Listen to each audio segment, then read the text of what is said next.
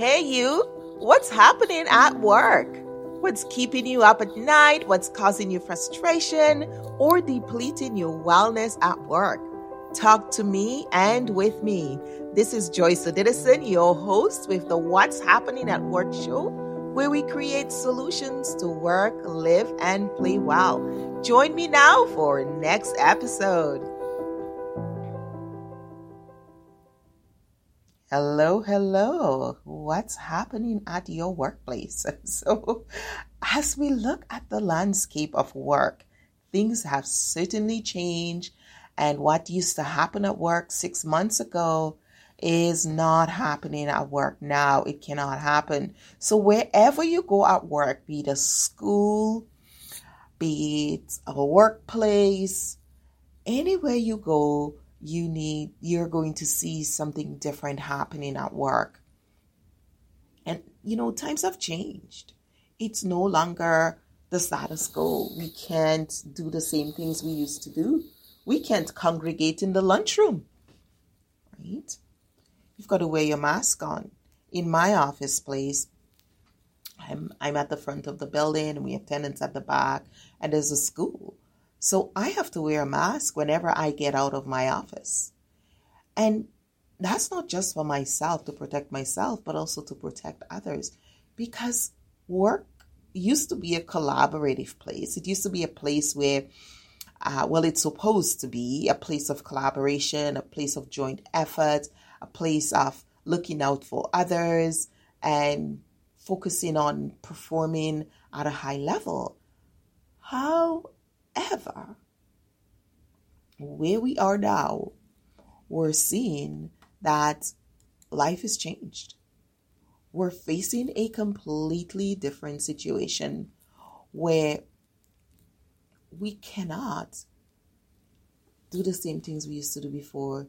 We need to focus on providing support for others. We need to focus on helping others. We need to focus on keeping others safe and ourselves safe. And that's a good thing because when we think about others, by keeping others safe, you naturally keep yourself safe as well. So going to the bank, recognizing, hey, hey, you have to use the sanitizer. You you have to stand in line. You have to be six feet apart. Going to a grocery, it's the same thing. If you work in a grocery store, if you work as a bank teller, right? It's a different kind of dialogue. You know, I I usually go to this meat market uh, where they sell grass fed, grass feed um, meat. I, I go to get bones for bone broth for my stomach. And when I go, sometimes they don't have the checkout, they don't have the tap, so they use a pen. you know, so work is about being industrious. They don't have the the tap, so you can just tap your card. You still have to point things. So they got a pen with, you know, that you can use to point. So they just wipe the pen off and give the next person, oh, here's the pen. So you was like, look at that. You gotta be innovative. You know, and COVID 19 is forcing us to be innovative when I talk to people, when I see people post online, or even just talking to colleagues, we're starting to see how innovative people can be, how innovative we have to be with the coronavirus. Because everything has changed. We cannot sit bemoaning, groaning, and whining about what used to be. It will be amazing for everything to go back to normal, for the world to go back to normal, for us to be able to do the things we used to do before. But from where I sit, that doesn't look likely. It doesn't look like it's something that's going to happen. I think we're always, from this day on, going to be more cautious. Maybe not have the same heightened level of caution that we do now, but be more cautious. This is going to remain in our subconscious, it's going to remain in our mind the washing of hands, the not touching surfaces, not touching our face, the, you know, cleaning things off, wiping things down. I think that is, I don't know if I want to give up that practice. I was speaking to one of my colleagues in another part of the world, and he said, I haven't had a flu since the virus, since we've been wearing masks. He said, I haven't had a cold, I haven't sneezed. This mask thing is keeping me healthy. And I chuckled at the same at the time, but I was like, you know what? It is. There are a lot of pollutions that that we can, you know, filter through the mask and that keeps us healthier. And in your workplace, as you're working with each other, you have to remember that we're all going through this transition. None of us have the answer. None of us know when it's going to end. None of us know, none of us really ever could have foreseen the reality that we're facing right now. I think it's a shock to everyone's system going through that. And it's the same for your colleagues. So have a little bit of patience. Have a little bit more patience with them. Be a little bit more courteous be a bit more understanding, be a bit more compassionate. When you call on the phone and it takes a long time for people to answer, we know because of coronavirus, staffing is limited, right? Not everybody is open. And so we're seeing not everyone is back to work or back in the office. And so we cannot expect to get the same level of service that we used to get before. It's just unfortunate, but that's the reality. So we're not getting the same level of service. We're not getting the same things happening. And so we have to stop and say, okay, we're in a different world and we are doing things differently. So one of my clients I'm coaching right now tells me, Joyce, I hate the silence at my workplace. I hate the silence. My bosses are not realizing that we're virtual and they need to respond and to communicate with us a lot better and a lot clearer because we keep waiting and waiting and waiting for an answer. There is no response. We ask a question and there is nothing. And if you're a leader, I want you to remember that because there is stress that comes with that.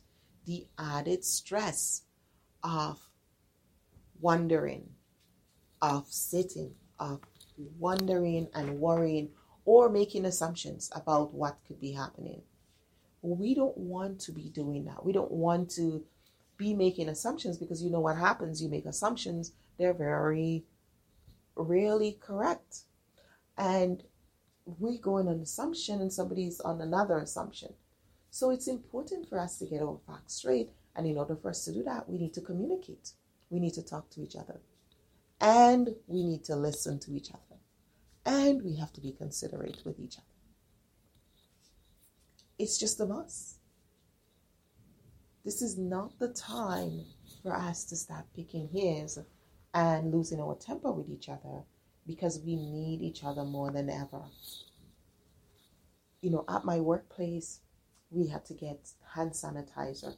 Well, we always had a little bit of hand sanitizer, but you have to get volume. You have to get a big 1.5 gallon, 1.5 gallon jug of hand sanitizer. And then we have to think about how to dispense it. Well, do we want the pump or do we want the, you know, no touch? And so we go in no touch in bathrooms, we make sure everything is working because we want to keep safe. We want to ensure that our co-workers are not exposed to the risk of the virus because of our error or negligence. And that's something that all of us have to take seriously meaning we can't just let things slip anymore. We can't just ignore things and not deal with them. We have to be more proactive because people's lives are in the balance. A simple thing like exposure to the virus can mean life or death for someone depending on their health status. And many people may seem healthy, but they may have underlying issues that we don't know about. And so it's imperative for us to be cautious at work because we are at work for seven hours. we we spend an extended period of time with the people at work. And there are so many of us coming from various workplaces. Some of us take the train, some of us, you know, my son had to be, he had to be isolating. But then he had to go take the plane and then the train and then a cab, an Uber and a cab. So all through those times, you're exposed and you're vulnerable. So you still need to wait that 14 days. It doesn't matter where you go and you, you're going, give yourself that time to ensure that you're not spreading the virus. You're not going to be a carrier of the virus. Because that's really important because none of us want to be responsible for a colleague or a colleague's family member, right? Because it's not just your colleagues. Your colleagues may be like you, young and healthy, but they may go home and give it to somebody who passes it on to somebody else who passes it on to somebody who has who's vulnerable. And that is where the big issue happens. So many people say, ah, it's just a little virus, people are getting to it. It's not that. It's the potential long term effect that this virus is having on people's bodies. People who are already immune compromised are finding that they don't just recover like the flu, there are so many symptoms that's lasting after. And some people may never ever stop having symptoms. This is the most unfortunate disease that we've had to deal with in the history of the world. And so we need to start thinking about how we can. And you know, you may say, oh, well, Joyce, Ebola is bad. And yes, those are, but they're not as violent, they're not as easy to pass on. And when you have it, someone knows you have it so they can stay away from you. Whereas with COVID, you don't know you have it. You could be a shedder or carrier and not even know that you're you're making someone else sick. And I think that's what the struggle is in workplaces. So I want to end on a happy note. One of my one of my contacts on LinkedIn posted today and he was showing what life is like in their workplace and it was so funny because everyone is wearing a mask and one employee got out of his office going down the hall and he sees another employee and he doesn't know what to do. They both stand up looking at each other from opposite ends of the hallway it's just like really? So funny. Same going down the stairs somebody going down the stairs somebody coming up realize oh oh we should both be going down. They start running. So you start to see the dynamics and you realize we have to learn to laugh at ourselves. If we don't we will start crying and we'll all be depressed and hanging around. We need to start being funny. We start to start see the human things and we have to start enjoying life and work anymore. Yes, work is not the same. And uh, my my my colleague was telling me uh, who works at the school, the kids are learning how to, you know, drive and you know the, the teachers are finding fun way for the for the kids to understand the social distancing and what that means. And and and she was so surprised. She's like oh they're little kids and they're remembering they, and they're really they're so uh, committed to wearing their mask. And and it's and you know one of my girlfriends her little son is like school is so different. It is so different. I can't go hang out with my friends. I have to stay with my group. And they're learning a different kind of boundaries. They're learning a little different. And you know you you think about those teachers who've had to go in and modify. And that's what their work is like all of our work is changing. I have not been in a classroom since March. When I left the classroom on March 18, I got an email saying we can no longer have classroom and all of our classroom classes, all of our face-to-face classes were canceled. And so now, uh, then we started doing a bit of stuff virtually. And then there was like nothing for a while and then we started again virtually. So it, it's it has been some stop and go. So work has been different for all of us and we're all finding our way. And we have to be compassionate we have to be understanding we have to be loving and we have to have a good sense of humor because that's the only way we're going to get through this because none of us know what to expect none of us know what's going to happen next none of us know what will what we will see at work next. You know, they're telling us look out for a second wave in the fall, in the winter months. We're, we're in some parts of the world, it doesn't feel fallish, but we're living in in Western Canada. Actually, we're in Central Canada, close up north, and so it already starts to feel like fall here.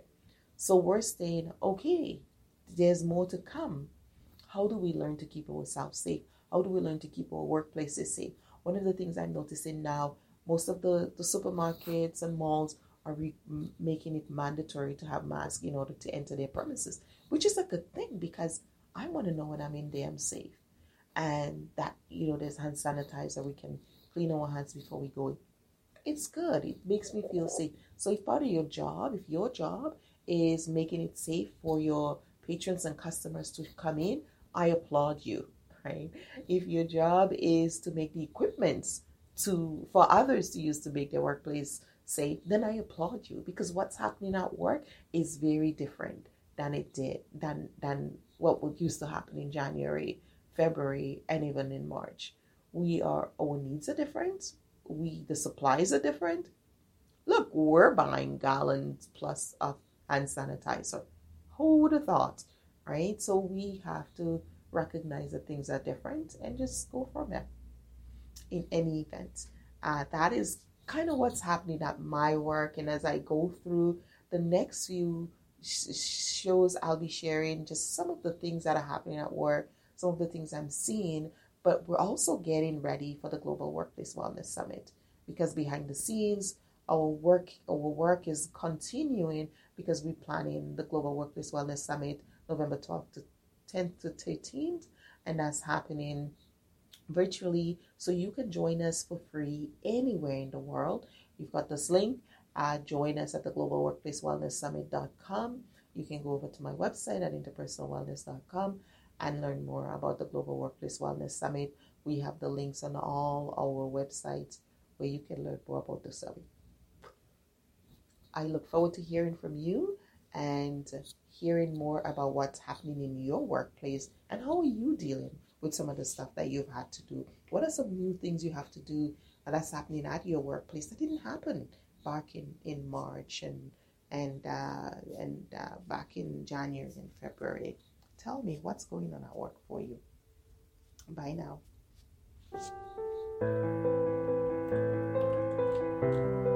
You've been listening to What's Happening at Work. This is Joyce Odidison, your host, and I want to thank you for being with us. Thank our guests and our sponsors, Interpersonal Wellness Services Inc., the Global Workplace Wellness Summit, and of course, the Wellness Competency Mindset Movement. And if you want to hear from us, learn more, or get more episodes, join us at interpersonalwellness.com, where we help you to work, live, and play well. Bye now, and we'll see you for another episode.